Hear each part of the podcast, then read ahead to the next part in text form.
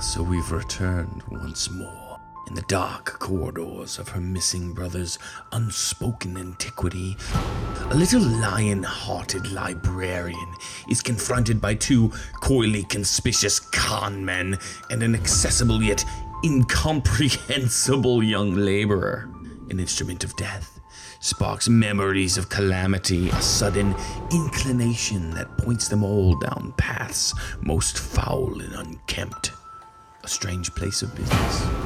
Along the banks of fortune's freshet, a sinking certainty of imminent despair and debauchery, devouring naivety and churning forth the cruel reality of a bleak and hopeless affair. Madness is but a gentle sloping mountain trail, whose journey lists and lingers along the knife edge of plausibility. What abyss then lies lurking beyond the precipice at the hideous end?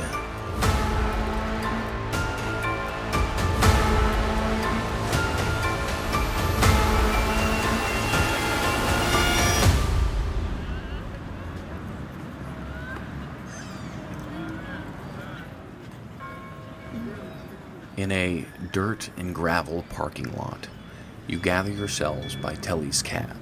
A slight chill hangs in the morning fog that creeps across the surface of the Providence River. The city around you has begun to burst to life as traffic swells across the wide bridges and main streets of this miniature metropolis. Spencer is the last to approach the cab, having just sweet-talked his way out of the precarious situation you all found yourselves in inside the mysterious fifth bay of the J. Brown warehouse. You look to one another in reserved apprehension as your investigation into Gino's disappearance has uncovered more questions than answers. I'm not sure if my brother was aware of this place, why he wouldn't tell me, but I mean, we don't have any deliveries at the Athenaeum, but we should find out where this is going. Coming from. I actually found a strange book the other day. I'm not sure if my supervisor brought it in or not. There's no record of it. It just showed up. It matches the rest of the decor in there. You mean you came across a strange book that's like all this stuff? I work with books. Rare books. So... Right, yes, right. If you're asking as to why I didn't put two and two together. Yeah, maybe. It's a bit foggy. And it's all you try to piece together what it is that you found, what it is that you're doing here, and how it all connects. A little ways down Water Street, you see a crowd start to gather somewhere down by the waterfront. And through the crowd, you see police vehicles. Ayo, what's going on over there? Like sirens go, lights and sirens go. I don't know if they had lights and sirens back then. I don't think they had sirens, but they're pretty large vans. You can see the police vans. Oh, I'm hustling over. Wait. Maybe we should think about this. Looks like trouble down the dock, huh? Yeah, maybe we shouldn't get too close. Maybe. As you guys start to call after her, Kitty Hawk is already in a quick jog down the street, heading towards that crowd. And Kitty, as you arrive, the crowd itself is kind of gathering around. The police have made a bit of a line where they are holding people back. And you can hear whispered voices in hushed tones saying, something about a body. Oh. I need... Oh, no. All four of you to make luck rolls. Luck rolls?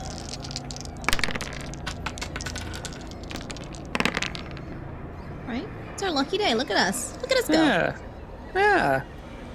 Some luckier than others. We're lucky guys. Right. As you reach the scene, police are pushing everybody back. Kitty, what are you doing? I am just that typical, head bobbing, she's standing on her tiptoes, trying to get, a look and make her way through these crowds. You manage to push through your small frame, bumping in and kind of wiring through this crowd of people. You managed to make it through to the front of the line pretty easily, where you can see now the waterfront, and you see the officers dragging what looks to be, they're struggling to drag something out of the water. It is covered. What are the rest of you doing? Just real quick. I'm sorry, Kitty. No, you're going. Go ahead. Zeke's going to put his foot on the bumper of one of the further out police wagons and step up, try and peer over the crowd? Yeah, I'm kind of like standing back with Zeke, I'm assuming. Maybe Sweets, I don't know. You know, kind of hiding the face. I guess what I need to know is who's trying to get a better look. No. Yeah, Zeke's definitely trying to see what's going on. And Sweets is up there trying to get in front of Kitty with the sausage fingers, trying to avert her gaze. You know, you might not want to see this. We don't know anything yet. Don't. It sounds like Sweets is right up front, but he's. Are you looking or are you not looking? Oh, I'm trying to stop her from looking, mostly. Zeke and Kitty Hawk, why don't you both make spot hidden checks for me? Nope. Kitty, from your vantage point, it's difficult to see anything, but you hear now as the police are talking a little ways away from you. Male, early to mid-20s. Oh no. Excuse me. Miss, we can't have you up here. It's really not something anybody should be seeing. You guys should all just go about your day. Let us do our jobs. Please, my brother's missing. Please. When did your brother go missing? Last night. She looks behind her. I'm assuming Sweets is right. Was it Sweets? Tubbs. Yeah, Sweets is like right there, just like because he was also looking for him. Yesterday sometime. Please, I have to know. All right. Listen. Come over here. Let's get away. And he pulls you through the lines. It's like this wooden barricade that's been set up. And he opens it up and he pulls you through. Sweets, what are you doing?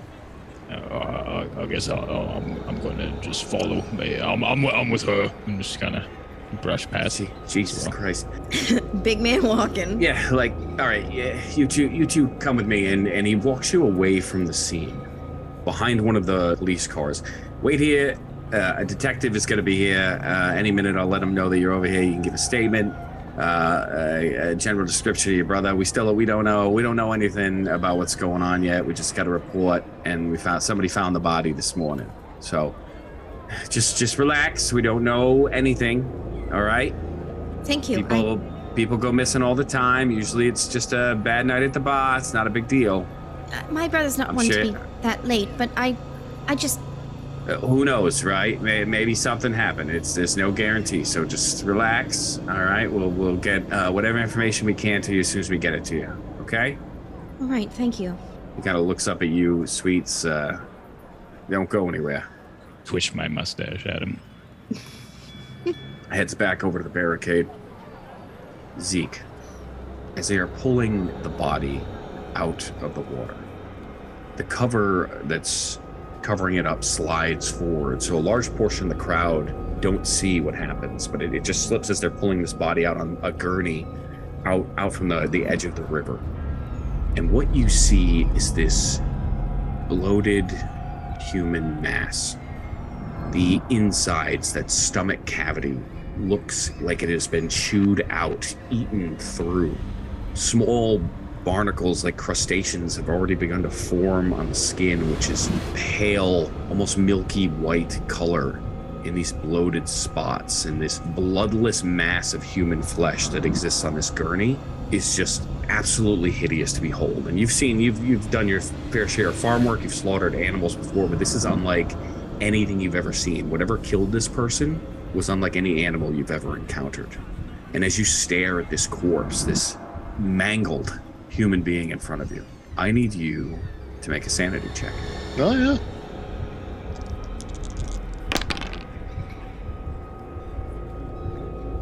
That is a 2. That's pretty insane. Yeah. So as you see it before, you've seen a lot of death in your life, just from an animal perspective, right? Zeke is a farmer. He grew up in the woods. You've seen things eaten by wolves and coyotes. You've seen animals get slaughtered before, and despite the fact that it's horrifying to see a human being in this condition, you manage to stomach the sight itself.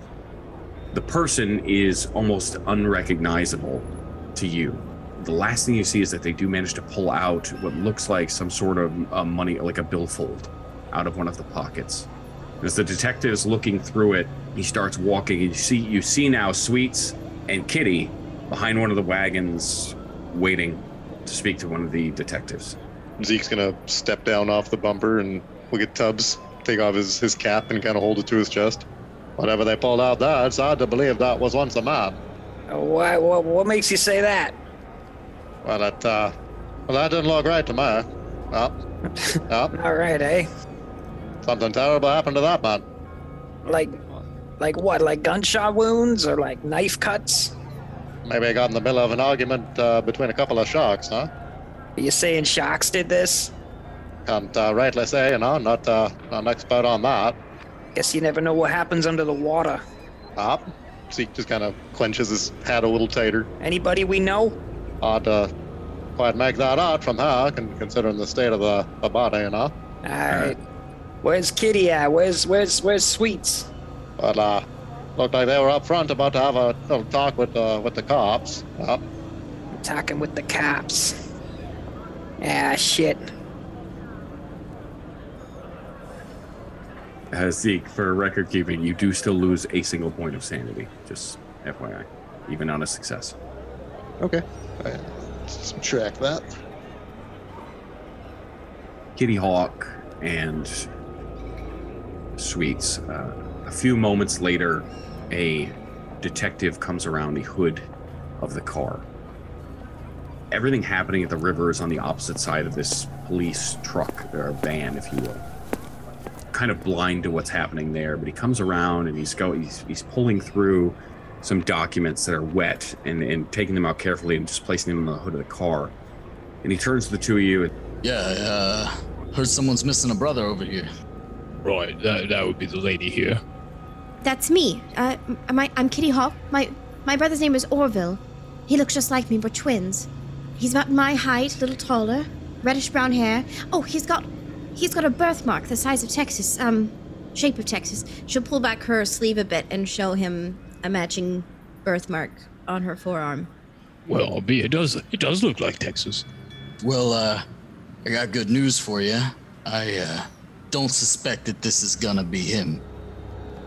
You we found this on the body. You got better eyes than me. Can you read his license for me? I'm assuming he's handing her the license. Correct. Or paperwork, yeah. Yeah, she'll hold paperwork it at this point, right? Right, sure. It's essentially this waterlogged, yeah. Mm-hmm. She'll bring out, she's got a little pair of glasses in her pocket and she'll pull it out and look. As you take a look at this piece of paper, you start to read through the details. The document belongs to a middle-aged man, for sure. And the name immediately jumps out at you. Mm-hmm. Chris Mulligan. Wait, hold on. Was that my coworker? Was that his name, Chris? It is. The one who just the previous night went on that date with Mary. Yeah, went on the date. Mm-hmm. Yeah. Shit, okay. Oh God. I work with him. Are you sure it's him? I can't be too sure, you know. All we've got is this ID. You say you work with him? I do. We work at the Athenaeum. So what are you doing here exactly? Why are you out here?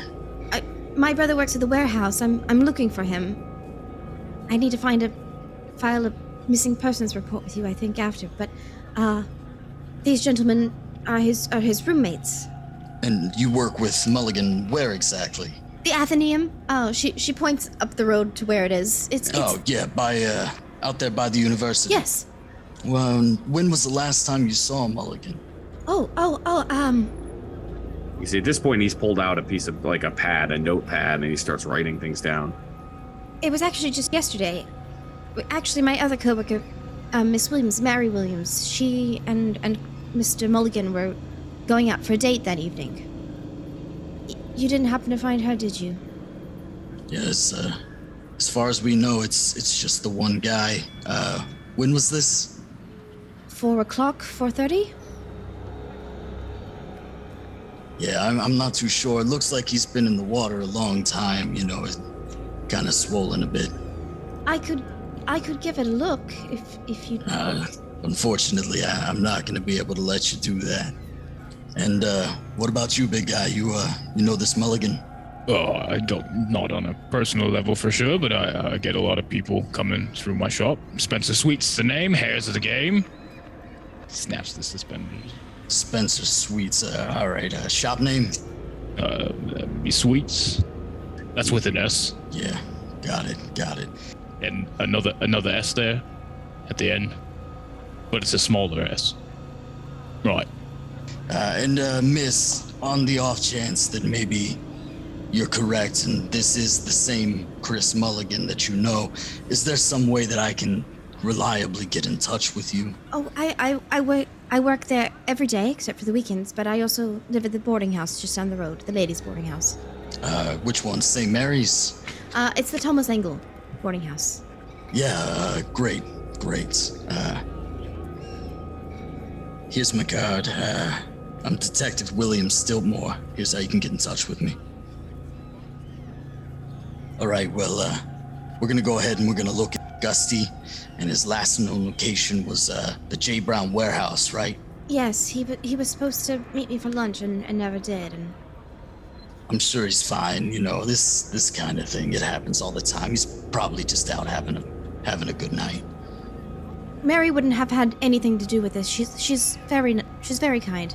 Yeah, you'd be surprised. So just do me a favor and be careful out there.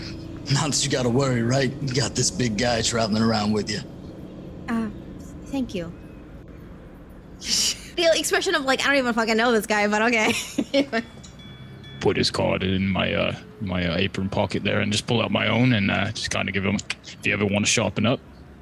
He looks at you with this look like he hasn't slept in 2 days. Yeah, you look like you might need it.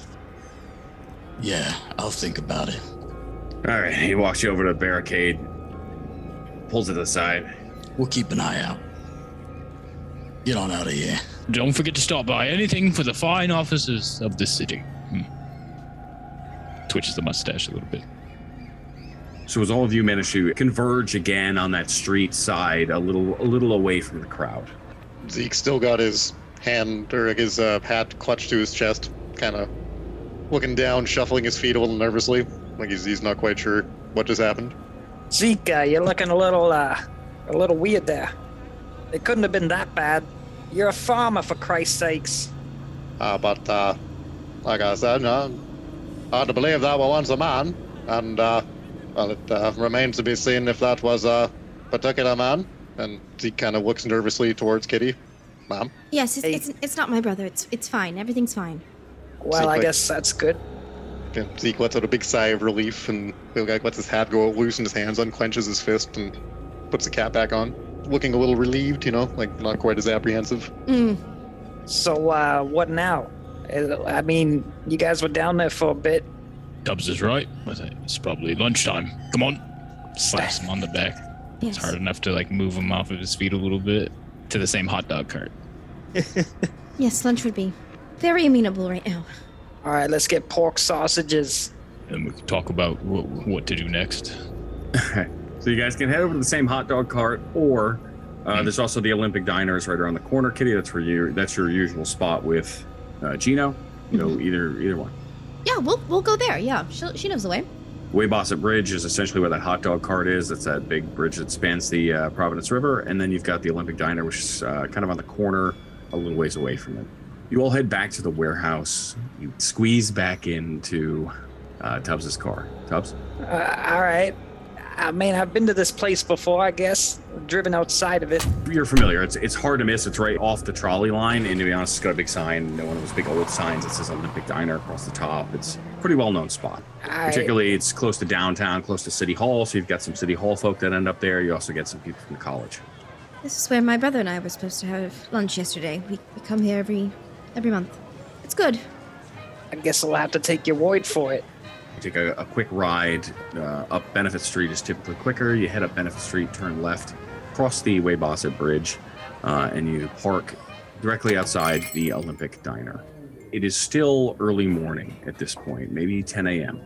But not quite lunchtime, but some of you have been up since 5, 6 o'clock this morning. Mm-hmm. Some of you skipped breakfast, so it's lunch is an option. You know, they serve pretty much everything here all day, depending on, you know, what your options are. So a older woman, maybe in her mid-40s, greets you with a smile at the door. Her hair is big and up above her head in this bob-style fashion.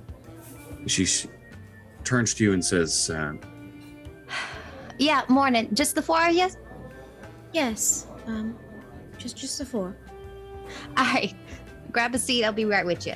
I have a question. My brother and I come here every month. On the same day, actually. Twins, right? Have you seen him lately? Within the past day or so? Yeah.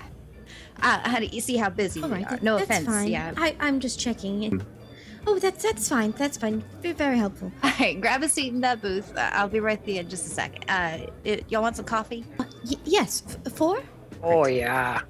Oh, yeah. Bob? There's the four of you squeeze into this booth, and it is a bit of a squeeze with the two bigger gentlemen. Right, all sit on the outside. It's a booth. A few moments, the waitress brings over coffee. She turns to all of them and she says, morning. My name is Melissa. I will be your waitress. You guys want to look over the menu. I will say Breakfast Champions special today. It's apple pie. You should definitely try some. Apple pie sounds delicious. I'll take one. We should probably just get one of those now, right? Right. All right. 4 slices of apple pie. No, the whole pie. Oh, no, actually. Eggs Benedict. Extra sauce for me, please. Thank you. All right. Getting right into it. 4 slices of apple pie, eggs Benedict, extra hollandaise on the side. Yes. And toast and orange juice, but only freshly squeezed. And you? He looks like he could use some food. You want a sandwich, honey? Zeke kind of nervously takes off his hat. He feels out of place being in a more upscale establishment, not just like a food stand or something. Bacon and eggs, thank you kindly, Mom. Bacon and eggs. I like them soft, yeah. Eggs soft. All right. She walks away. This is just going to pour too much sugar in his coffee, an ungodly amount. Not even for a minute like him. Stir it with his pinky. I appreciate you all coming with me. I must admit, I'm still confused why you were searching for my brother in the first place. She points at Zeke, and I understand you, but I don't understand why the two of you were searching for him. Well, you see, he's maybe got some information we need. You'll need to be a little bit more specific. Well, see, we didn't get enough information to be specific. Right, Tubbs is right. So you're just searching for information. Well, we got a job to do. Yeah, and me and Tubbs, not one to turn down free lunch, right, Tubbs? Yeah, you got that. I guess I don't really understand. I ordered you some extra pie, by the way. How you search for information without knowing what you're searching for. He could have told you anything. He could have... Well, you see... Read the Pledge of Allegiance. Think of it like a novel. You know, you got to start somewhere. That doesn't make any sense to me. I'm sorry. Well, you just got nothing there at the beginning, right? So you got to start somewhere. You got to piece the pieces together to create the picture, you know? Right. What Tubbs is trying to say is you got to know a guy who knows another guy, and then you know what that guy knows, and now you've known what one guy that the other guy knows, and now he knows more guys, right? Who hired you? Sweets. You got a real good way of putting it, Sweets. Yeah, thanks, Tubbs. None of this makes any sense. Who hired you? Well, you see, it's more of like a favor than a job. Who asked you for the favor, damn it? Well, you see, it's just this guy. Yeah, right. It was one guy who needed a favor, so he talked to one guy, and then they talked to another guy who happened to be me and Tubbs. It's so simple. It's just how the city works, love. You're not from around here, are ya? No. See, and that's her problem, Tubbs. She doesn't know a guy who knows guys. See, right? You gotta be here a bit to know a few guys, you know? I've lived in Providence since I was 10. Well, so you must know some guys. Picture the hot dog guy over there, right? He knows this. How many guys do you think that guy knows, you know? She locks eyes with Zeke, like, pleadingly. Zeke has been watching this conversation back and forth like a tennis match. Just kind of, like, clutching his coffee, not too sure what to say or do. And look at Sweets' shop, you know? How many people need a haircut? Like, that's like every guy. You just gotta get to know guys. I don't. Why don't I have all four of you? Make another. Can I roll a sanity check? Because I'm losing it right now.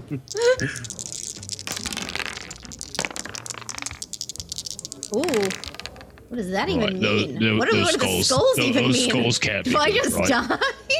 But it's two of them, which is probably better than one. Because it cancels out. That seems better. The double death. You can like give one to a friend. Great. Love it. Yeah, so that's it, because that's a critical failure. Anything over a 95, right? Sure. So distracted by this conversation, you are struggling to even understand what these two are talking about. And they are almost intentionally talking circles around you, Spencer and Telly. You, however, do notice that coming into the diner shortly after you were two other gentlemen, well-dressed, dark trench coats, dark hats. They sat down at a table not far from you, and while they are ordering and drinking their coffee and trying to be inconspicuous, they are clearly watching you. In particular, Telly and Spencer, you know these two guys. Kitty, why don't you make a psychology check for me? Okay. Yeah, you are completely lost at what is happening. she's bewildered. Yeah. And you said two other men had come up? Correct. Although you didn't really notice, it's just two people in the diner, right? But the others, again, Spencer and Telly, you know who these two are. Tony and Jimmy. Yeah, it's Sweets. You just see Tony come in here? Yeah. Checking up on us? Yeah. Let's go say hi.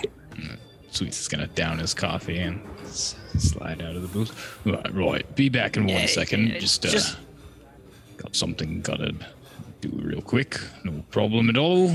Yeah, I should tag along with you there. Right. Now, Tubbs is going to come with me. You guys are going to sit here and eat breakfast. Lovely breakfast. I can smell it. It's on its way. No problem. As the two of you get up, go and sit down at that table, two of them look up at you. Jimmy has a newspaper that he's reading, Providence Daily Journal. Tony stares right at you. Sweets doesn't take his eyes off you. He's a little shorter than you, but a similar build, but a big burly man, big scar down the right side of his face. Just gives you the stink eye the entire time. As the two of you sit down, Jimmy folds the newspaper. Hey, Tony, look at these two, huh? Boss sends them out on a job. I haven't heard anything. It's been a whole day. Oh, come on now, Jimmy. You're not fooling anyone. We know you can't read. He's just gonna keep his eyes locked with Tony while he's ripping into Jimmy. I mean, wise guy, always got a mouth on you, Sweets. Gonna get you in trouble one of these days. So is that haircut you've got. Tell you what, you come on down to the shop. I'll give you one on the house. Tony said he can give you a haircut. He's trying to get into the business. Thinks he can take about 8 inches off the top. Hey, no need to get hostile, guys. Yeah, we're just here as friends, just grabbing breakfast, right? Of course. Hey, mind if we join you for a minute? Yeah, we'd love that. And we'd also love a little bit of, an update. Yeah, we'll tell you everything we got. All right, and what's that? Well, over there, yeah. You see that right there? Yeah, don't make it too obvious like you have been. Well, that's the sister. The sister. What is that? What does that mean, Tony? What does he mean when he says the sister? What does that mean to me? I don't know what the sister is. It's just like a Gino's sister, the only info you gave us. We went to the apartment, and there she was. And she was looking for him, too. So we figure, she's got to know a bit, right? So we've just been following him around. All right. So what have you found? Well, I guess these guys found this dead guy's. Right. Dead guy. That's right. Turns out, not Gino. So, we're good. Crossing one off the list, Yep. Not Vinny. We're good. Paper up. We did find something, Something that Frank might like. You found something that Frank might like. You know what Frank would like? If you found his nephew. That's what Frank would like. Of course. But, you got to pick up a little on the side. So, there's this warehouse, A bunch of antiques. It's just nobody's been up there for ages. I'm sure they wouldn't even notice it gone missing. You're right. Tubbs is right. It's got to be worth a fortune. Well, say I would have entertained this thought, right? This whatever this warehouse, this antique business you want us to go into. Where would I find these antiques? And how do I know they're even worth anything? They're on the top floor. You know, the door is labeled 5. You can't miss it. And what's the warehouse? Right. We were just there. I can't remember the name. Right. It's just down the street. You know, the one down there, and then over on around the corner. Was it something brown? I don't know. Let me tell you, it sounds like the two of you are having a grand old time out there on the boss's dime. So here's what I'm going to tell you. No, you listen. Okay. You listen to me. You don't talk to Tubbs like that. It's all right, sweet. He's right. We got a job to do. Sounds like we're slacking. You better find this man. But Tony and I will love nothing more. Hide 2 more bodies in the river. You understand? You're worried about one dead guy in a river? We'll give you 2. We're not playing around here, boys. Do your job. We get it. Sweets' mustache is going to twitch almost uncontrollably. Sweets, thanks for the coffee. Appreciate it. He drops the newspaper and him and Tony both get up. The chairs scrape as they push them back and they exit the diner. Sweets is gonna reach for some can load lives. They never tip when they come for haircuts either. It would be. It's been like 8 hours. You know, come on. Is that up high? I think that's up high. Come on, Tubbs. Hey, should we tell them the truth? Maybe speed things up a bit. If it would help. Yeah, probably not. So it's probably better to keep them out of this. They're a nice, respectable folk, Tubbs. Unlike you. I'm sorry, Sweets. I get a little ahead of myself. Come on, then.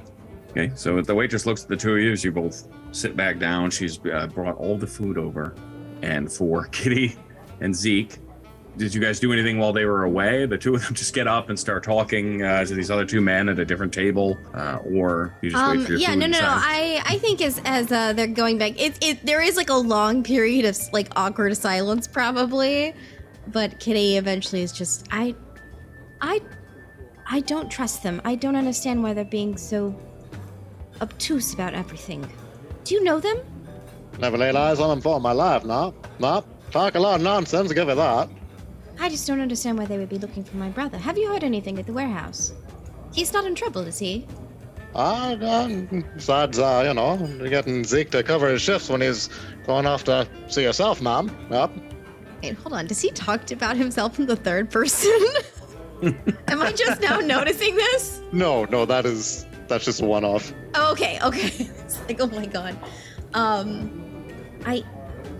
It's just all very confusing. I don't understand where that came from. Why him? My brother's just ordinary. And mighty strange, asking me to cover for him and shows up middle of the night. Won't say a word at all.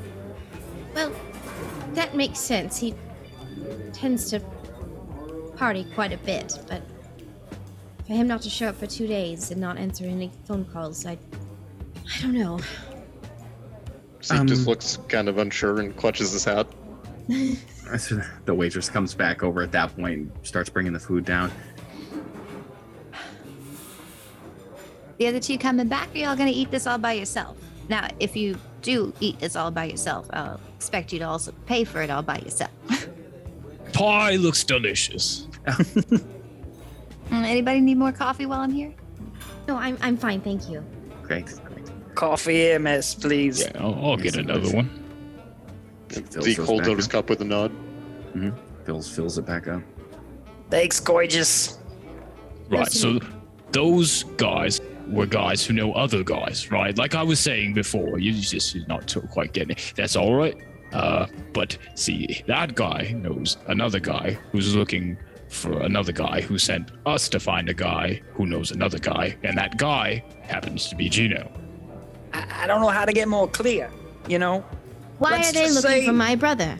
Let's just say somebody's cousin or a guy he knows is missing or something, you know? She picks up her knife and stabs it into the table. Hey. Now, I may be a woman, but I've been around the block a time or two. You know, sometimes you're not supposed to talk about it. Well, you're going to start talking about it. You seem pretty convincing with a knife in your hand there. Well, that's very convenient because I now have the number for Detective Williams, who would be very interested to know that 2 strange men are now involved in the disappearance of my brother and won't give up any information about it. How about that? While they're talking, Zeke's going to discreetly reach over and just take the knife out of the table. Yeah, she's completely abandoned it. Shit, Sweets. My name is Kitty Hawk. Oh, not you, man. Sorry. I forget, is that hyphenated? Ah, shit. Okay, so, like, maybe a friend of ours, right? A guy we know. He's got, like... his nephew's missing, right? And the last allegedly, right? Just like Gino's missing, right? But it seems like they maybe allegedly knew each other. Did I get it right, Sweets? Yeah, that's right. Tubbs pretty much summed it up. Well done. So I listed my aunt in my background, but I did not list an uncle. Am I aware of an Uncle Frank? You are not aware of an Uncle Frank. You would know if you had an Uncle Frank, right? See, Gino's not the nephew, you know, it's Gino's friend is the nephew, right? And they was, you know, collaborating on some stuff, allegedly. What do you mean collaborating? We don't know. Like, I mean, maybe that's what we're here to try to find out, right? Right. What Tubbs is trying to say is we don't know the guy that knows the guy that knows, right? Because that's how it works, like we've been trying to say. Well, you're going to stop looking for him. We're going to stop looking for him? You know, no. No, we ain't stopping. We can't stop. It's a job. How much are they paying you? Yeah, enough to not say no. Pulls the little detective's card out of her pocket and just kind of like idly playing with it. Hey, you keep threatening calling the detective. Yeah, that's not cool. Nobody likes a snitch. This is my brother we're talking about. Don't you have any family? Anyone you love? Yeah, I love Sweets. Oh, my Tubbs. I'm just saying, I work in a library. I'm very good at finding out information. Hey, you're the perfect ally. Maybe we should find this Gino, and then we could find maybe, you know, who we're looking for.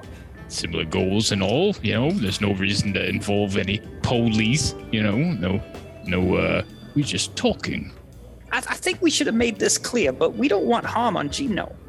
I don't believe you yet, but it's fine. But no funny business. Any funny business. Help. The slightest bit. Yeah, you'll stab us. All right. We got you. I won't stab you. Don't be silly. The knife, though. Yeah. See, now you're not the one making sense. You gonna kill us with your words? Maybe. Can she do that? Maybe she's been understanding the whole time playing dumb, Tubbs, and she doesn't know a guy that knows God. Maybe. You think I was playing dumb? Maybe she knows all the guys. Maybe she's been playing us the whole time, Tubbs. So, all right, let's try and put all we know on the table here. I took the 2 scraps of paper that I found with me, by the way. Yep. I don't know who Francis Torricelli is, but he lives, I think, right up the street. And it's Phillip Clark. Pretty close. It looks like a blueprint of maybe Rhode Island, R.I., Rhode Island. All right, so say this Gino was, you know, maybe on a job. Right? Could this be information on said job? I don't know. Isn't that your job to figure out? Well, yeah, that's why we're putting the clues on the table. Well, I'm not here to help you with that. I'm here to find my brother. Yeah, and us helping isn't helping? I thought we were helping. Yeah. I thought we were helping. Speaking of helping, can I have Tubbs swear to God. And Sweets? They're so annoying. make I guess what we're gonna call a no roll. Mm-hmm. So Tubbs and Sweets, it's literally just your education. You have to roll lower than your education. Oh, that's gotta be difficult. My education. 65. Yeah. Okay. Tubbs? I'm dumb. Or does that mean I'm smart? No, that's your smart. Yeah. 65 is good. Tubbs, on the other hand. It's like not putting the pieces together. Sweets, do you show them that piece of paper? Yeah, sure. Wait, yeah, she lays both of them out on the table. On her side, not like out for like public use. Yeah, they're there. They're visible. Yeah. Which is good because as Sweets is eating the pie, it's just kind of they're just going everywhere. Like crumbling, right? Mm-hmm, kind of pointing as I eat it. She would have done like the subtle, like watching for any hands reaching out and just suddenly sliding them back towards her. Yeah. So Sweets, in particular, in your line of work, you have to know a guy. Right? You get to know people. What I've been trying to say. So names are something that sticks out to you. And the name on the paper, Francis Torricelli, sticks out to you. And what also sticks out to you is the fact that the address listed is not Francis Torricelli's address. Francis Torricelli lives on the other side of town in Federal Hill. Francis, so, Frank, I mean, it could make sense, doesn't it? It could be a woman, I guess. But that's not where he lives. That's the problem. He's going to use like a little, kind of like crumb of this pie and kind of move it far away from like where it kind of like shows the address. See, he's here and this is here and that's not there. I'm a bit better with faces. That may be my fault. But hold on, did I put Francis Vinnie? No, it's Vincent Vinnie, right? Yeah. Yeah. So I put the wrong name. I put the wrong name on the. On the paper? So, on the paper, yeah. Okay. That's my fault. That's my bad. But it's Vinnie Torricelli is who you're looking for, and that's the name that should be on the paper. Okay. Oh, right. It's too many Italian names. So we got to figure out what he was doing here then. Well, I don't know anyone like that. That would be your domain. Lucky for us, we know a guy with a car. Well, lucky for us, the actual address is right up the block, so we can walk there first. Or we could take the cab, the meter's still running. No harm. That's fine. I didn't think she'd go for it. I might get paid. Oh, you're expecting us to pay the fare after you lied to me about my brother? Lying is such a careful word, I thought we were friends.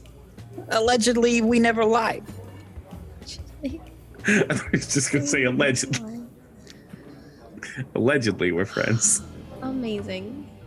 Okay, so as you all finish and... Oh, no, Kitty eats everything. Okay. Yeah, not a crumb left. Yeah, not a crumb left. I look on with longing eyes. You're going to eat that, eh? I got some pie left for you. Thanks, Tubbs. Hey.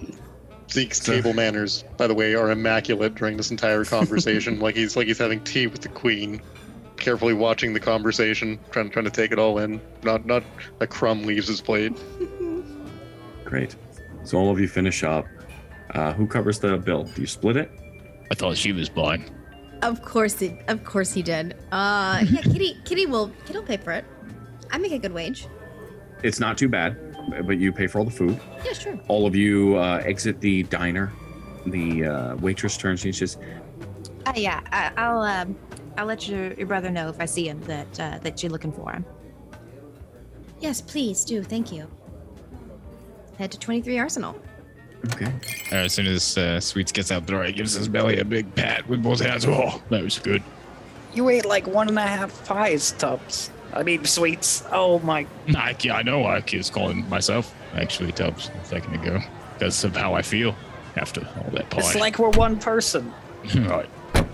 All of you pile back into the cab, a little tighter squeeze than before, and head up North Main Street towards Arsenal Street. Now, Arsenal Street, sort of a historic area. A lot of the buildings are these older colonial, even some of them dating back to the Civil War times. The street itself gets the name from the Rhode Island State Arsenal, which is on the eastern side of the street.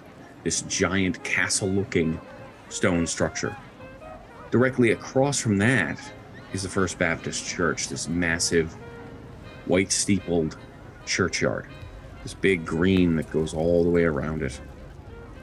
And as you turn down one of those historic buildings, you start to count the addresses, looking for 23. As you pull up out front, there's no driveway. Park in the street in front of the building. This pretty plain, off-white wood house, very basic colonial ranch style, sits in a yard with the grass a little overgrown, though the structure itself seems old. It could be maybe 50 or 100 years even, like a lot of this area. It is very unkept. There's a fence that encircles the back of the house that is falling down in places. The weeds have overgrown the front porch. Several of the windows have been boarded up. So, this is the place? That's what it said. This doesn't look like the type of place that Vinnie would hang out. What about your brother? Does it look like we would hang out at a place like this? Seems a bit odd. Oh, are you suddenly scared now? No. Maybe we should just drive around the block, though. Maybe, you know, survey the scene. She's walking right up. I don't know if it's like a porch thing. Like, we're going right up to whatever's boarded up door. So as you walk up the stairs of the front porch, each step creaks. As you walk up it, the wood itself has been untreated for some time. The door looks sturdy, like some sort of oak or very classic style. It seems to be the only thing, as if the door itself is the only thing holding the building up. It's almost like if that door came down, the entire structure would fall down around it, but it seems sturdy. Posted on the front of the door, Kitty, is a notice that's been hammered in with a nail, which looks like a construction permit from the city. Okay. Any date on it? You look through the document and you can see none of the names or anything you recognize, but you do see a date 3 months ago. Well, it's abandoned now. Yeah, what would you find up there? Yeah, what's that say? Why don't you come up here and look? Or can you not read? No, I can read. So steps I don't trust, really. I'll follow up behind her and start taking a peek at the paper.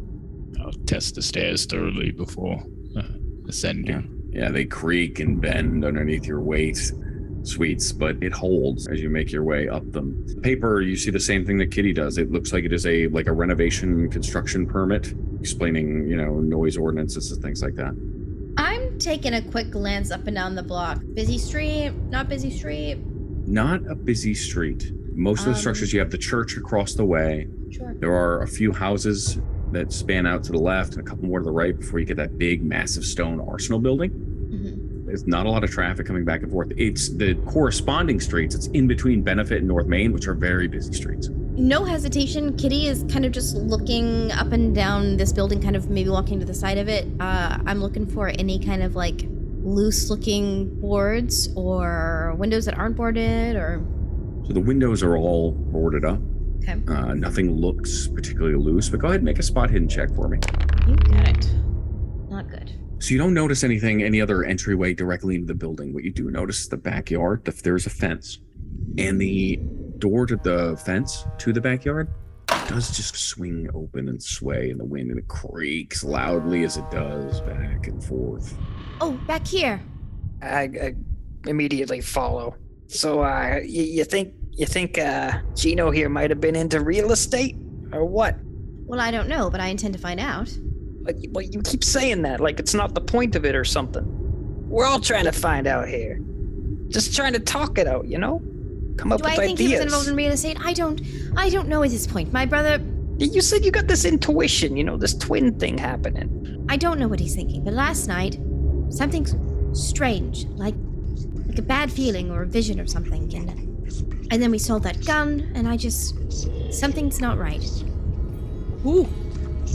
What's back here anyway? I hear something. I don't know if that's... I don't hear nothing. Sweets is going to think about the note on the door real quick and like, oh, wait, that's a clue. We should get that. I'll be right back. Good thinking, Sweets. Right. And if people are out looking for him, then I'm worried. It's not like him to be involved in anything like this. And she gestures... at Sweets and Tubbs, and they're up to no goodings. Hey, you don't gotta assume the worst. So you all go around the back of the building through that backyard? Yeah. Okay, great. Zeke, what are you doing throughout all of this, I guess? So Zeke's checking out the overgrowth in the backyard, seeing if there's any signs of like a trail somebody might use, any signs of traffic. Taking really like high steps through the tall grass, like it's something he's used to. You can make a generic like a track, or I think you have. Let me see if I can look it up here. Track. Okay. Yeah. Yeah. So it's a base of 10, so it's not great. So that is a failure. Yeah. You don't see any tracks through the overgrowth. What I will give you is you enter the backyard. A lot of the overgrowth around the side of the house seems as if it has been walked on more than what's in the front. And as all of you step back there, The backyard, it looks very similar to the front. It is overgrown. Weeds have pretty much overtaken all the way up to the back of the house. The grass is that tall, sprouting grass at this point in spring, right, where it's seeding. So it gets those little seeds at the end of it. Kind of whisks back and forth in the backyard. It's tall. It's nearly as tall as you, Kitty, back here. But a lot of it has been pushed down or is definitely more worn as you get closer to the house. There is a back door to the house itself, which looks very similar to the front, although not nearly as sturdy, and a bulkhead, this rusted metal iron, like brownish red colored bulkhead that does have a shiny chain and bolt on it. She touches it, kind of rouse it a little bit, and looks back at the men. I can't break this. Sweets. All right, let's take a look here. So it's like a chained with a padlock? Yeah, it is a heavy, thick chain with a padlock on it. And this is just the back door? We should go around. That's not the back door. That's the bulkhead. There's the back door. It's a couple steps up. It's this like small back door that leads into maybe a kitchen area or whatever leads into the backside of this building. Right. I'm not sure I can break this. Try shooting the padlock, but that, gets kind of unwarranted attention. Right. Is there any like shed that maybe there'd be some tools then? Or something we can maybe use to break through? Yeah, you don't see a shed of any kind. The only other thing you see is that door to the back of the house. Right. I got an idea. Maybe there's a key in the house. Right. That's a great idea. Right, I thought so. Yeah, right. Sweet, so you walk up to that front door and you reach down to the handle. The door itself, and you're a strong guy. You turn the handle and you feel that the door's locked, but with just a little bit of extra force, the lock actually just rots out of it. You can see it just pull, like the door itself almost crumbles as you push it inward. And as that wood rots away, you can see just a couple of those like little carpenter, like termites that just come like scurrying out from inside the door. Start crawling all along the side of the door as it pushes inwards. Just gonna back away and just kind of swipe at my arms. Right, Tubbs, you're up. Right. All right.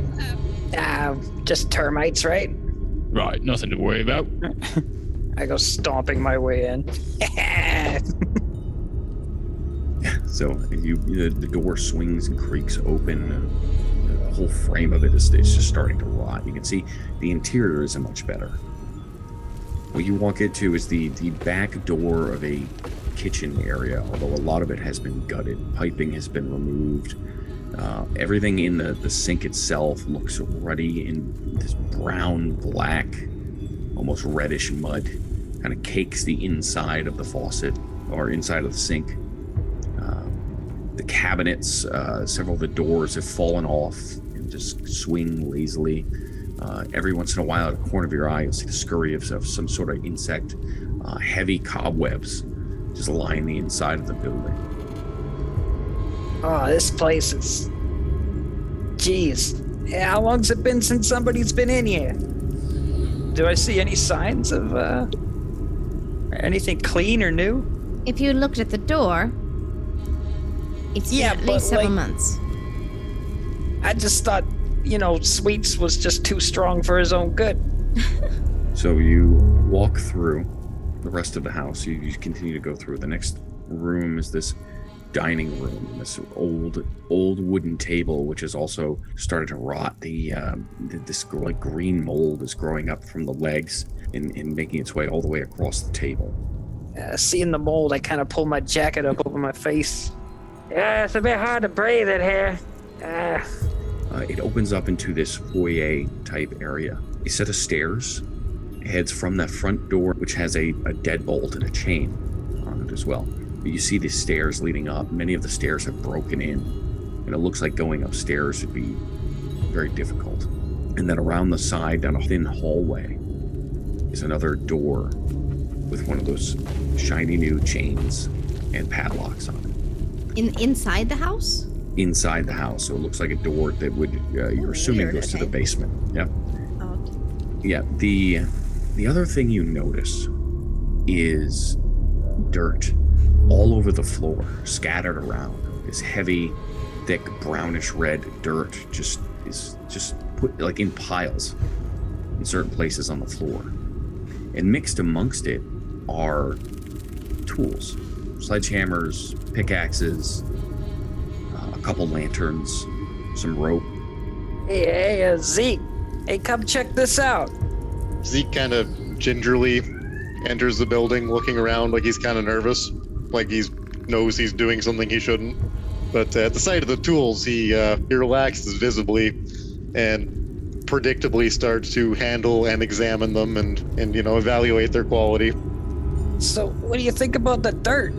It's kind of, is it the same color, you know, that you seen on Gino? What do you mean? Well, didn't Zeke say Gino was covered in dirt?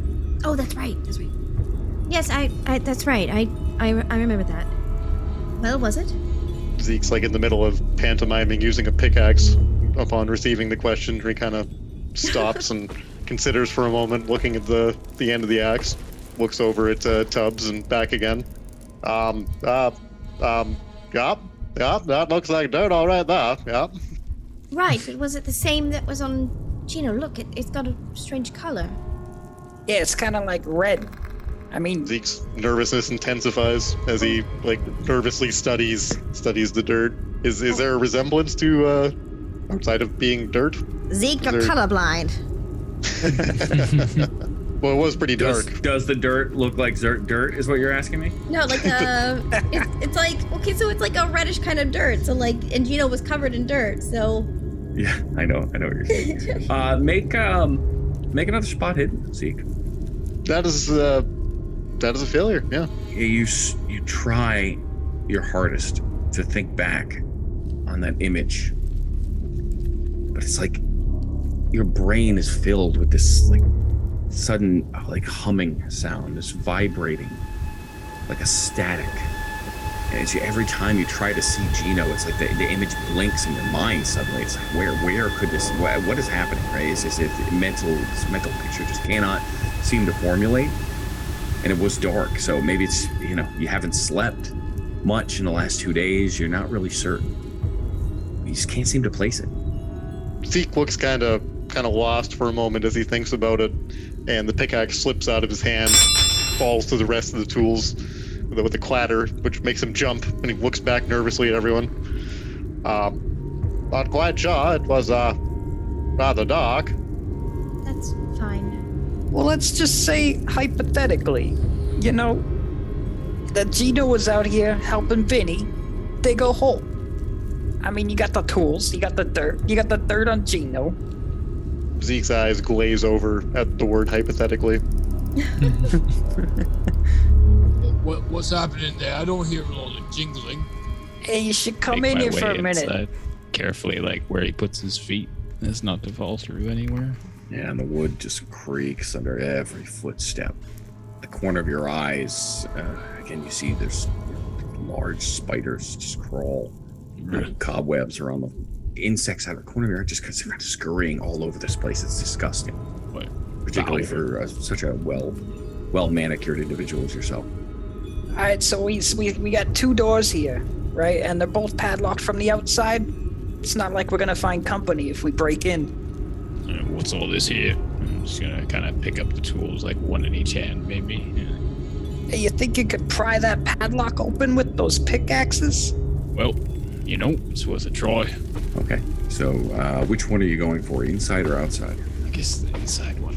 We're here. I think I'm gonna try to like use the point end of the pickaxe to like twist the chain around like where the lock is, and then hit it with a sledgehammer. Try to snap it. You should make a roll with your strength. Oh no! So that's a success. No, it's a success, yeah. Oh, right. Of course it is. Okay, so with a single, you said Spencer, how were you lining that up again for me? Just sorry. Right. So I once knew a guy, right, and he told me the secret to hitting any good sledgehammer is all in the grip, and he's gonna kind of fold his sausage fingers in together, not apart from like kind of whole. People like hold their hands like a golf club, like really measuring it out and like And then he's going to take the pickaxe and just kind of twist the chain up a little bit in between and then put it through two parts. And then he's going to try to hit the head of the pickaxe kind of just right through it all. Perfect, yeah. So with one big mighty swing, you bring that down, and that the chain just splits right open. The padlock rips off of it.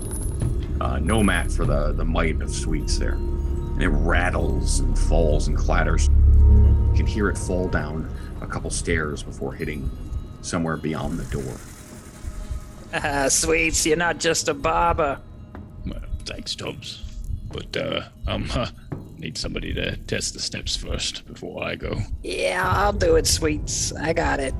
I'm gonna be a bit more careful this time, you know. Going downstairs and all. Maybe I have a lighter or something I could give you. I don't know. It looks pretty dark. Hey, I saw some lamps on the ground back there. Maybe we could light one up. Right. Okay, so you grab the lamps. Right, lit lantern. Yep, right. There you go. Kitty ain't going down there. Kitty Hawk is not going down there. So the two of you. What about Zeke? What are you doing?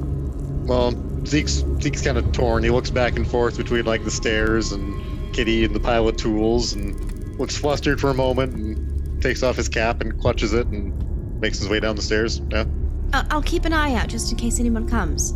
So you and Tubbs grab lanterns and both, make your way. Did you grab a tool, Zeke, as well? Oh, yeah. Zeke, yeah. He's got a pickaxe. He's pretty comfortable with that.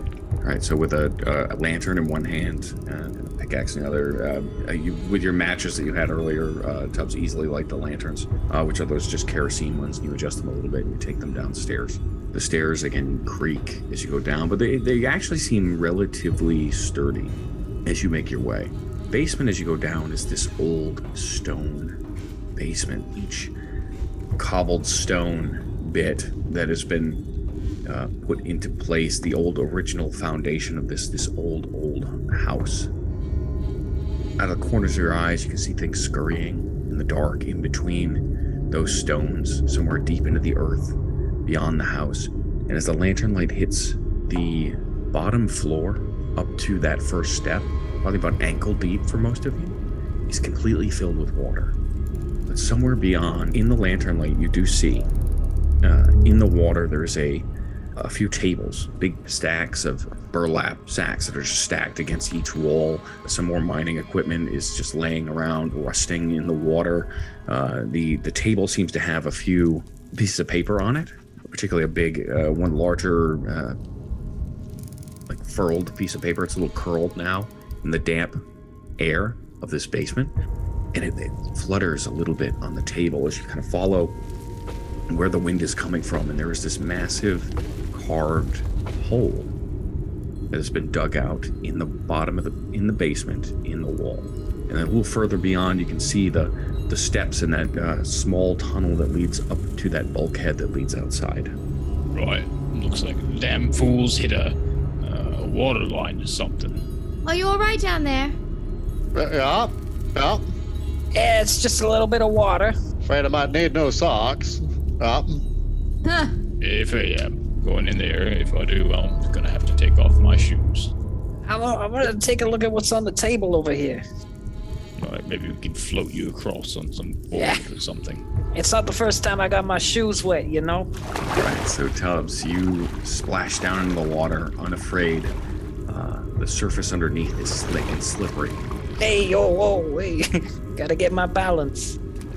Slowly kind of wade through this ankle deep, maybe up to your shins, water. And as you wade through to the table, a strong gust of wind comes from that dark, cavernous hole that has been carved into the wall. Whoa. You reach out suddenly and just stop the papers as best you can from falling off the table. The one that's laid out before you is a map of Providence. But on it is a dotted line that seems to connect somewhere from this house in Arsenal Street. Drawn through it is a pathway that leads to somewhere on Union Street.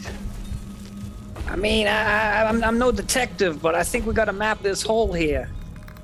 All right, and where does it go? Yeah, Looks like somewhere on Union Street. Union Street? It goes across the river. Yes. Well, that doesn't seem very smart. Hey, maybe, you know, you gotta keep it a secret. I don't know. Who knows what they was up to? They could have drowned themselves. Maybe it was worth the risk. I suppose. Is there anything else down there? If not, we should come up and leave. We're still trespassing. There's another piece of paper here. What's this one? So the other one you find is, again, it's a lot of just technical mining documentation.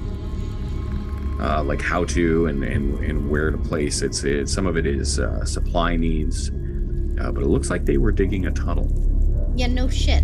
Under the river, somewhere in Union Street, right? That was the original, that was the plan, and a lot of it has been for that. Another piece of paper that you find is a set of like written notes. The last thing you see is like an unfinished telegram, like it was like being written but hadn't been sent yet.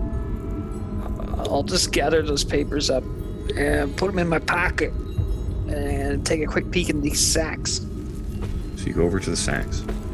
As you pull them open, the smell hits you first. It's like wet earth. It just looks like rock and stone and gravel that has been pulled from the holes. Right. But why put the dirt in the sacks? Right. I don't know. You think of a better way to carry it through the hole? I guess maybe not. Not everybody's got a Sweets. They're all kind of out of the option, I suppose, when the river's coming through. Start hauling dirt out and folks aren't asking questions, huh? That's why you put it in sacks. Ah, you've done this before, Zeke. No. Maybe if they had Zeke, they wouldn't hit a river. Am I right? Give Zeke a backclap. Mm-hmm. So all of you head back up the stairs, those stairs creaking loudly as you head back up. Did you see what the telegram said? I was going to show everybody the papers. Oh, I see. Okay. So this is what I got. Okay. So you see a lot of the technical mining stuff. You see the map for the planned tunnel, as it were. And then the last missive that you see that it was like hastily written before it just kind of scratches off suddenly. Hit a snag, stop. There's something big down there, stop.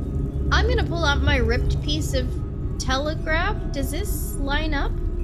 So the telegraph hasn't been completely filled out, so there's no other information other than the text. There's no receiving any of it. So they hit a snag.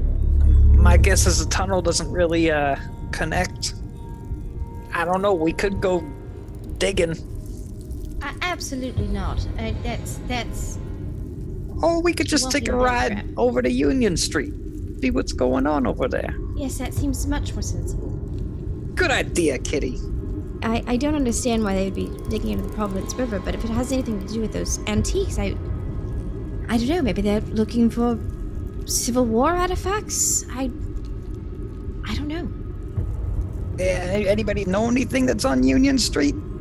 I know there's a couple of hot dog stands. Actually, Sweets gets me to stop by. Right. I think maybe. Sweets, make an education roll. Right. Success. You do know something on Union Street because it's where you do your banking.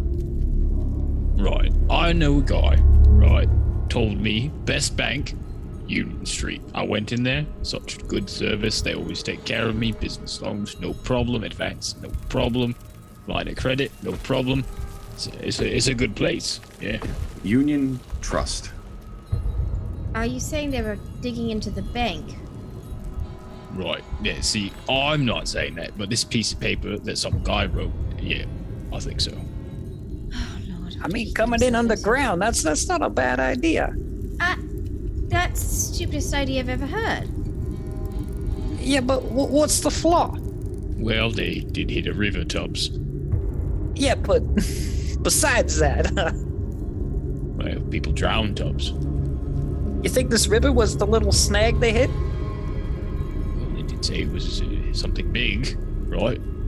You think they would have looked at a map before doing it? Yeah, maybe they should have hired a cabbie, hey? Give them a back clap. Maps of my life. It still seems foolish to me. Either way, they're going to run into the bank, and what do they intend to do then? Don't answer that. Hey, those blueprints he got, does it look like a bank or anything? Wait, that's a really good point, Tubbs. The ones we got, or did y'all... Well, the ones, I mean, you laid them on the table. I couldn't really see. Oh, no, holding it's them not so actually... Because you put them upside down for us. It's so not actually blueprints, it's notes about the blueprints. It just says R.I. 25. Phillip Clark. Do you know Phillip Clark? I don't think I've ever heard of him. Well, I don't know if you've ever been in a city, but usually there's districts by numbers. So I'm assuming R.I. Rhode Island 25. 25th district? It's a small state. All right, so, where do we go to find out this information? Maybe the library? That's called City Hall, generally speaking. I mean, I know where that is. Maybe we should find out this district. Or maybe, we got a map pointing to somewhere. Maybe we should go that way. I don't know. Either way is a start. Let's get out of this house. It's giving me the creeps. Yeah, best idea you had. Yeah, you on that one. You'd be surprised. I tend to have a lot of them. Exiting the house, you make it back through. As you're all leaving, can I get one more spot hidden check from all four of you? Hey, there we go. There we go, Tubbs. Perfect. So as we're leaving, Kitty, Zeke, Spencer, the three of you in the front yard, see just as you're turning that fence, cars speeding away. Oh gosh! I think she's like leaping back behind the fence, like hiding, like peeking but hiding. Tubbs, as you're exiting the building, something catches your eye, and you turn behind you. It's just, it's like a shadow, like of a person in the house, just walking back through that dining room. You never see anybody; you just see their like shadow moving across the wall. You guys catch that? Yes, someone's watching us. Oh. I'm assuming it's your two friends from earlier. They just showed off that way. Yeah, they do that. It's okay. I'm inside the house. Just got a weird... Whatever, it must have been the bugs. Right, I knew a guy once. Said he saw a cockroach the size of a dog. Oh, I'm surrounded by idiots. I think I'm losing my mind. It might be lack of sleep. Hey, let's get out of here. All right, so all of you head back out to the street. Tubbs, you go back to your car, and one of the windows has been broken. Ah, shit. Not again. What'd they take this time? I immediately check the glove box. You look around. Nothing appears to be taken. There's, like, broken glass all over the back seat. Start picking it up like little peanuts in my big fingers. Oh, it's Tubbs, I'm sorry. Throwing it out of the... Kind of grab a rag that's sitting where my passenger seat would be and just start swiping it away. Kids these days. I mean, I didn't even hear it break.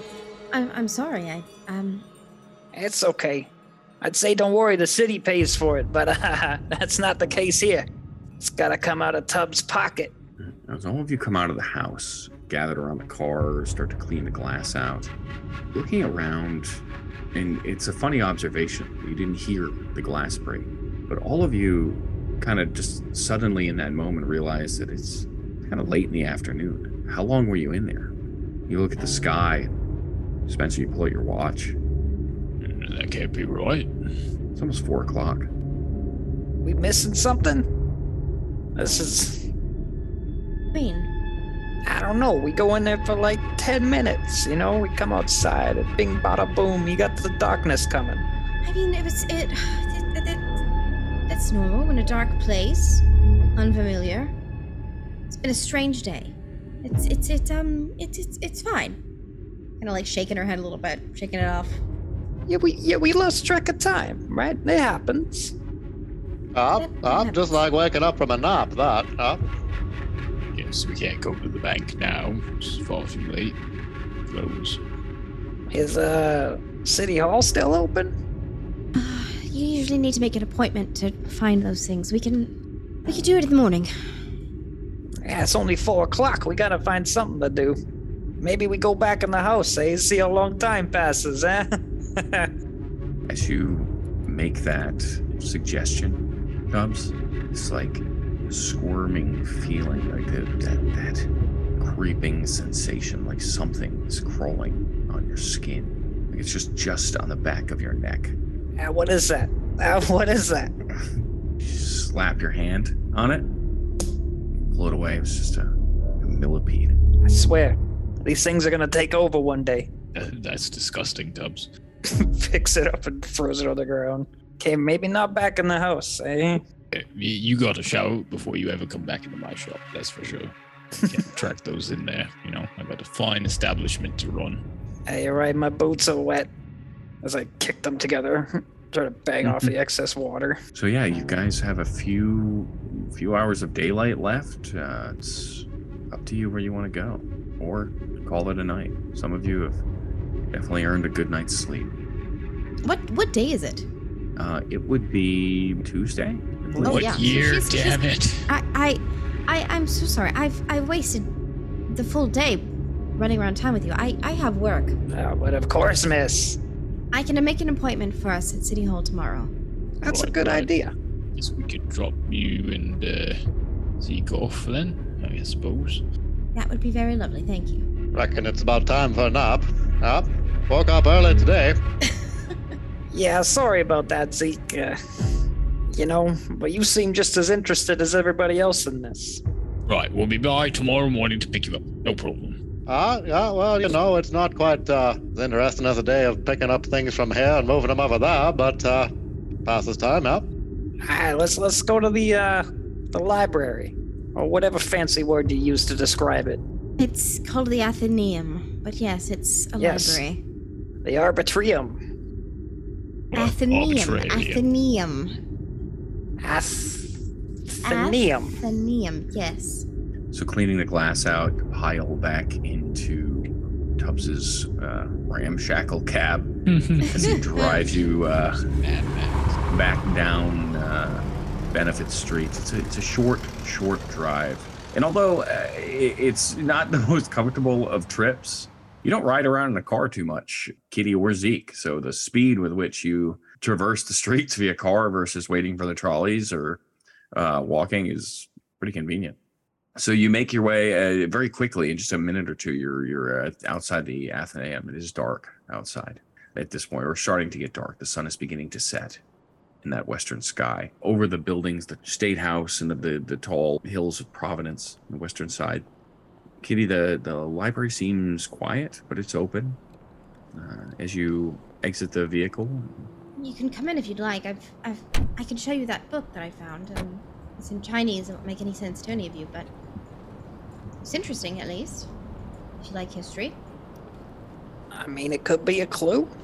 Right. But if it came from that warehouse, maybe. See if we can, any pictures in this book? Yes, there are many pictures in the book. So what you're trying to say is it's a picture book. Everybody's going in the library? Yeah, why not? Right. I'm staying in the car by myself, you know. It's just rude. You walk up a few steps to the into the Athenaeum. The Athenaeum itself is this big, two-storied library. Books all just line these massive shelves to your left and your right, and then all the way to the back. Random artifacts and sculptures and things are displayed and positioned in random shelving all across the walls and in various places. This big card catalog, this ancient wooden mass of just information spans to the eastern side. But there are just a couple desks on each side in the interior. Unlike a lot of your buildings, but like a lot of particularly the more official, the city buildings in the area, it is well lit by electrical lights. Several that dangle from the ceiling, several that are in sconces all across the wall, which tend to cast sort of shadows across the library itself that extend and bend in different directions at this time of day. Beautiful to look at. Don't touch anything. Things are very expensive here and you don't know what you're handling, but come with me, I guess. She'll head to her supervisor's office, which she had dropped it off. Are we allowed to touch the books? I mean, it's a library. The bathroom's that way. Just wash your hands first, please. right, Tubbs, I once knew a guy, right, and he said that they organize all the books with the Dewey Decimal System, and I said, who's Dewey Decimal? Right, I don't know that guy. Well, did he tell you? I mean, who is that guy? You know, the guy didn't even know the other guy. It's just saying his name like he doesn't even know him. That's about right. I mean, so you're saying you know this guy? I don't know, right, so Mr. Decimal. No. Mr. Decimal, Dewey Decimal. Mr. Dewey. Jesus Mr. Christ. Decimal, the BB. Mr. Decimal. So he comes in here and he reorganizes all these books. Right, I said, how is it me, Mr. Decimal? Thunder crashes. He's got a gun. So, I was at Adelaide. Kitty Hawk, you and Zeke, the others washing their hands. I don't know if Zeke went to wash his hands as well. Oh, naturally. Yep. So Kitty Hawk, you walk to while they're in the restroom, you walk to your boss's office. The door is open, and sitting at the desk is a old, thin man with a very sharp features, a prominent nose, and a pair of thick, round spectacles. Oh, hi, Mr. Bilson. The book that I left for you yesterday, did you take a look at it? I'm sorry. Kitty, you startled me. A book? Yes, I left it right there. She points to the pedestal. What time is it? Have I lost track of time? I'm so sorry. I lost track of time. I had so many errands to run. I'll make it up this weekend. It's been a crazy day, and Mary called out as well. You haven't heard, have you? Haven't heard what? She'll take a step forward and sit in the chair that's probably in front of his desk. There's been an accident at the river today. Accident? What do you mean? Is everyone all right? No. It seems Mr. Mulligan's had an accident. Mr. Mulligan? Yes, I'm sure the police will be arriving this evening to speak to you. I'm not quite sure what happened. It seems there was an accident of a night. Kitty Hawk, is everything all right? Oh yes, I'm not involved at all. I just saw it happening. Now, Mr. Mulligan's sitting right over there. Any motions and gestures behind you and at his desk working. Is Chris Mulligan? My mistake. That's excellent news. They found his papers. I guess he must have lost his license sometime last night. That's such a relief. That's excellent. Never mind. There was a big hullabaloo down at the river, and they found a body. I'm sure it'll be in the paper soon. Kitty, if you need some time off, please take it. Oh, I'm fine. Thank you very much. The book that I had left for you. Yes, I don't recall a book, but I'm sure any motions his desk is there's books everywhere. Oh, you'd know. It's Chinese, very old. There wasn't any record of it in. I don't remember seeing anything Chinese. No. Oh, that's fine. Someone must have left it and picked it back up. That's fine. I'm sorry for the tardiness. I'll make it up this weekend. Again, Kitty, you are a very hard worker. Please take care of yourself. Can't have you going delusional out there. We need you in here. But if you need some time off, take it. Yeah. You only live once. Oh, I'm fine, sir. I assure you, everything's fine.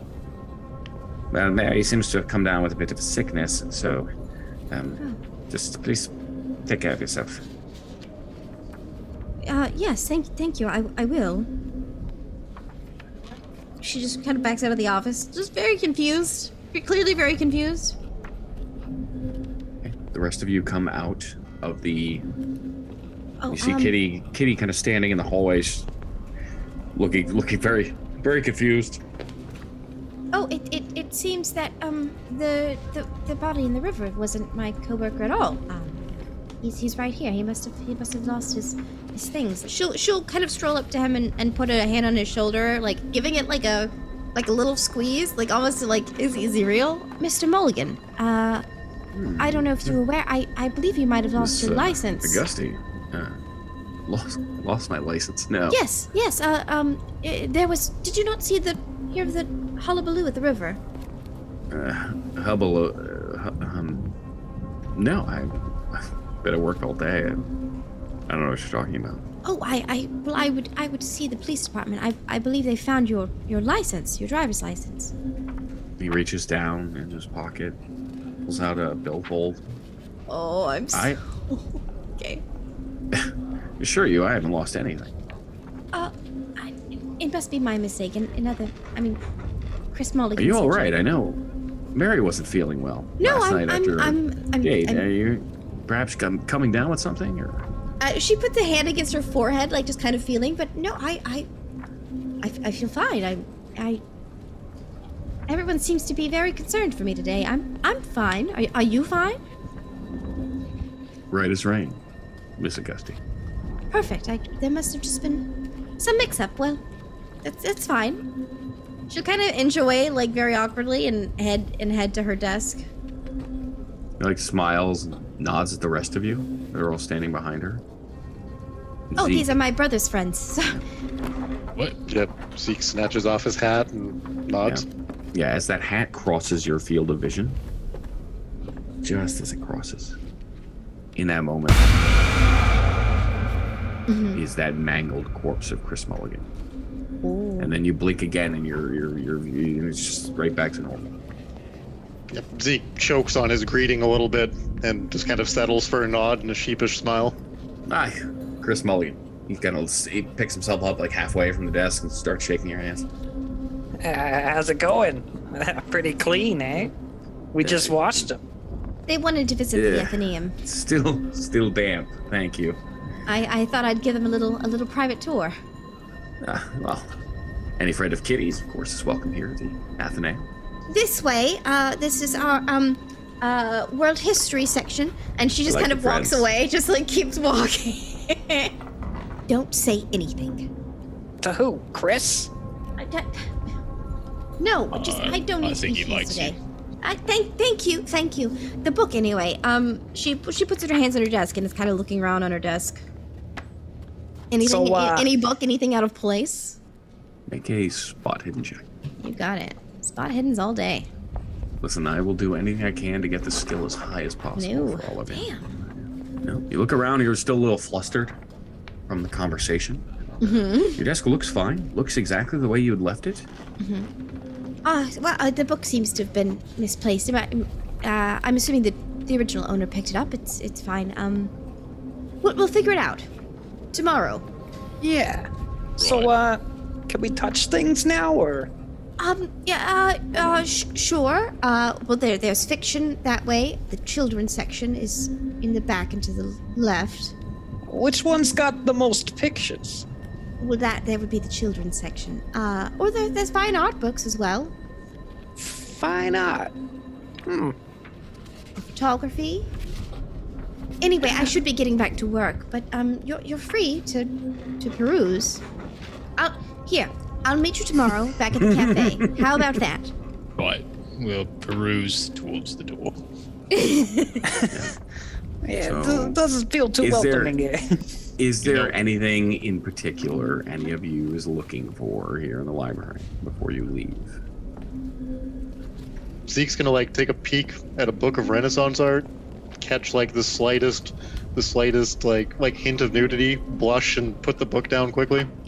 Yeah, makes sense. Next stop, I'm guessing, is Zeke. Right. So, Zeke, they take you back to your apartment. It's a little bit longer of a drive, maybe 5-10 minutes, down some side streets, closer to the bay, back to that 113 Fremont Street.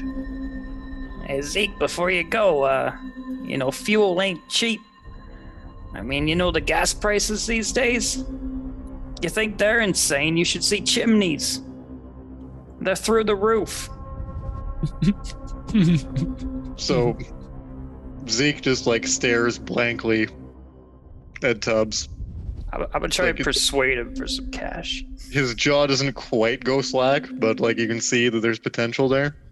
He kind of snaps back to it and just says, "Oh, yeah, no, that's right. Yeah, well, need to know more about moving a box from there to over there, well, you know who to ask, huh? Yeah, I'm sure you're like a professional and all that. But you see, I'm a cab driver, right? So I gotta pay for the fuel somehow, you know, maybe a little pitch. Toss a couple ducats. Well, to be fair, you woke me up quite early after I worked a double shift and, Hey, yo, I offered you my bun. Yeah, no. You feel around in your pocket even as he's having this conversation with you, and you have maybe a couple of quarters. I mean, I'm not asking for much. I mean, maybe one day I want to buy a front seat for my car. Well, times are tight, chum, but, and I'll tell you what, I'll, see what I can find and come deliver it to you about 5:30 in the morning while they're having a sleep, huh? And with that, Zeke exits the cab and, yeah, goes to make his way upstairs. I like him. He's a good guy. He's got jokes. A funny guy. So, Zeke, you enter the building. The building keeper, Billsby, nowhere to be found. So immediately exhausted, you start to climb the steps all the way up to the top floor. As you go down the hallway, your eyes catch Gino's apartment directly across from yours. And the door's still open from when you were all there previously. Yeah, I mean, on his way to the door, Zeke's gonna maybe peek over his shoulder at it. He's not gonna go rooting around or anything, but definitely look at it on the way by as he goes to unlock his own door. Yeah, it's just open, and you guys left it open, so it's just swung open there, like halfway. So you can't really see into the room, you just see the door ajar. Yeah, no, Zeke's gonna close the door. Hey, right, just to leave it ajar. Oh. I knew you would. And you reach down for the handle, and the handle is like ice cold, like shockingly cold. You pull it shut. Just as the door closes, you swear again you see a shadow on the inside of the door. Maybe it was the late setting sun. Hard to tell. What's Zeke's mood right now? Zeke's tired, a little confused. Mostly tired. Like, the day hasn't quite processed for him. He's just been running on fumes. So just shut the door. Turn around. Enter your apartment. And then lastly, Tubbs and Sweets outside. Tubbs, you take off, start driving Sweets back to Sweets' shop. You need to stop for anything along the way? No. Can't think of anything. I guess I'll see you tomorrow. I suppose. Should we go get Zeke at 5:30 again? Hmm? Yeah, that's a good idea. You know what? Maybe we'll bring him donuts, you know? Hey, who doesn't like donuts? Probably be happy to see us. Tubbs, as you're talking about donuts and you're having this conversation with Sweets in the car, behind you now it is dark. The sun has completely gone down. There's a set of headlights as another car comes speeding up behind you. It was this guy. I kind of adjust my mirror and move the lights out of the way. Yeah, they're pretty blinding. You can't really see anything else, right? Because you got in your mirrors, because these lights are just filling us. He gets right up behind you. Yeah, I'm gonna hang on a second here, Sweets. I'm just gonna pull over slightly as I wave my arm out the window. Come on, go around. You pull over, and the car just starts to follow you to the side of the road. Pulls right up behind you. It just sits there with those lights just blaring inside your car. I think we got a problem here, Sweets. Right. They better make me get out of this, you know. It's a pain in the ass to get out and out of this thing. I know, I'm sorry, Sweets. I'll get out. I'll just, I'll say the secret word if I run into any trouble, alright? Oh, right. Good ideas. I, kind of kick my door open. Yeah, as you kick the door open, the car just throws itself into gear and just takes off past you. I grab him by the collar and kind of pull him back in the car. Mm-hmm. Yeah, almost clips you on the door on the way out. And Sweets kind of grabs you and pulls you back. Jesus.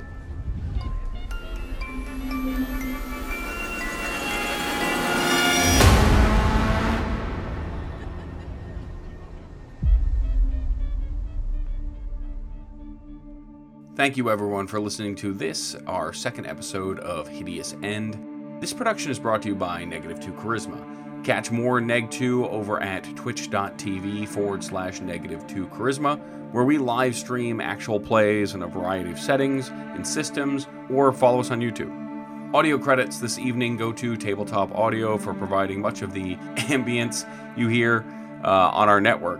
Tabletop Audio is a free, user-supported ambient audio system where you can create playlists or download tracks for free for use in your games at home. Consider donating to their Patreon for enhanced and alternate versions of the vast library of options they have available. Special thanks this evening go out to Alex, who voiced our Detective William Stiltmore.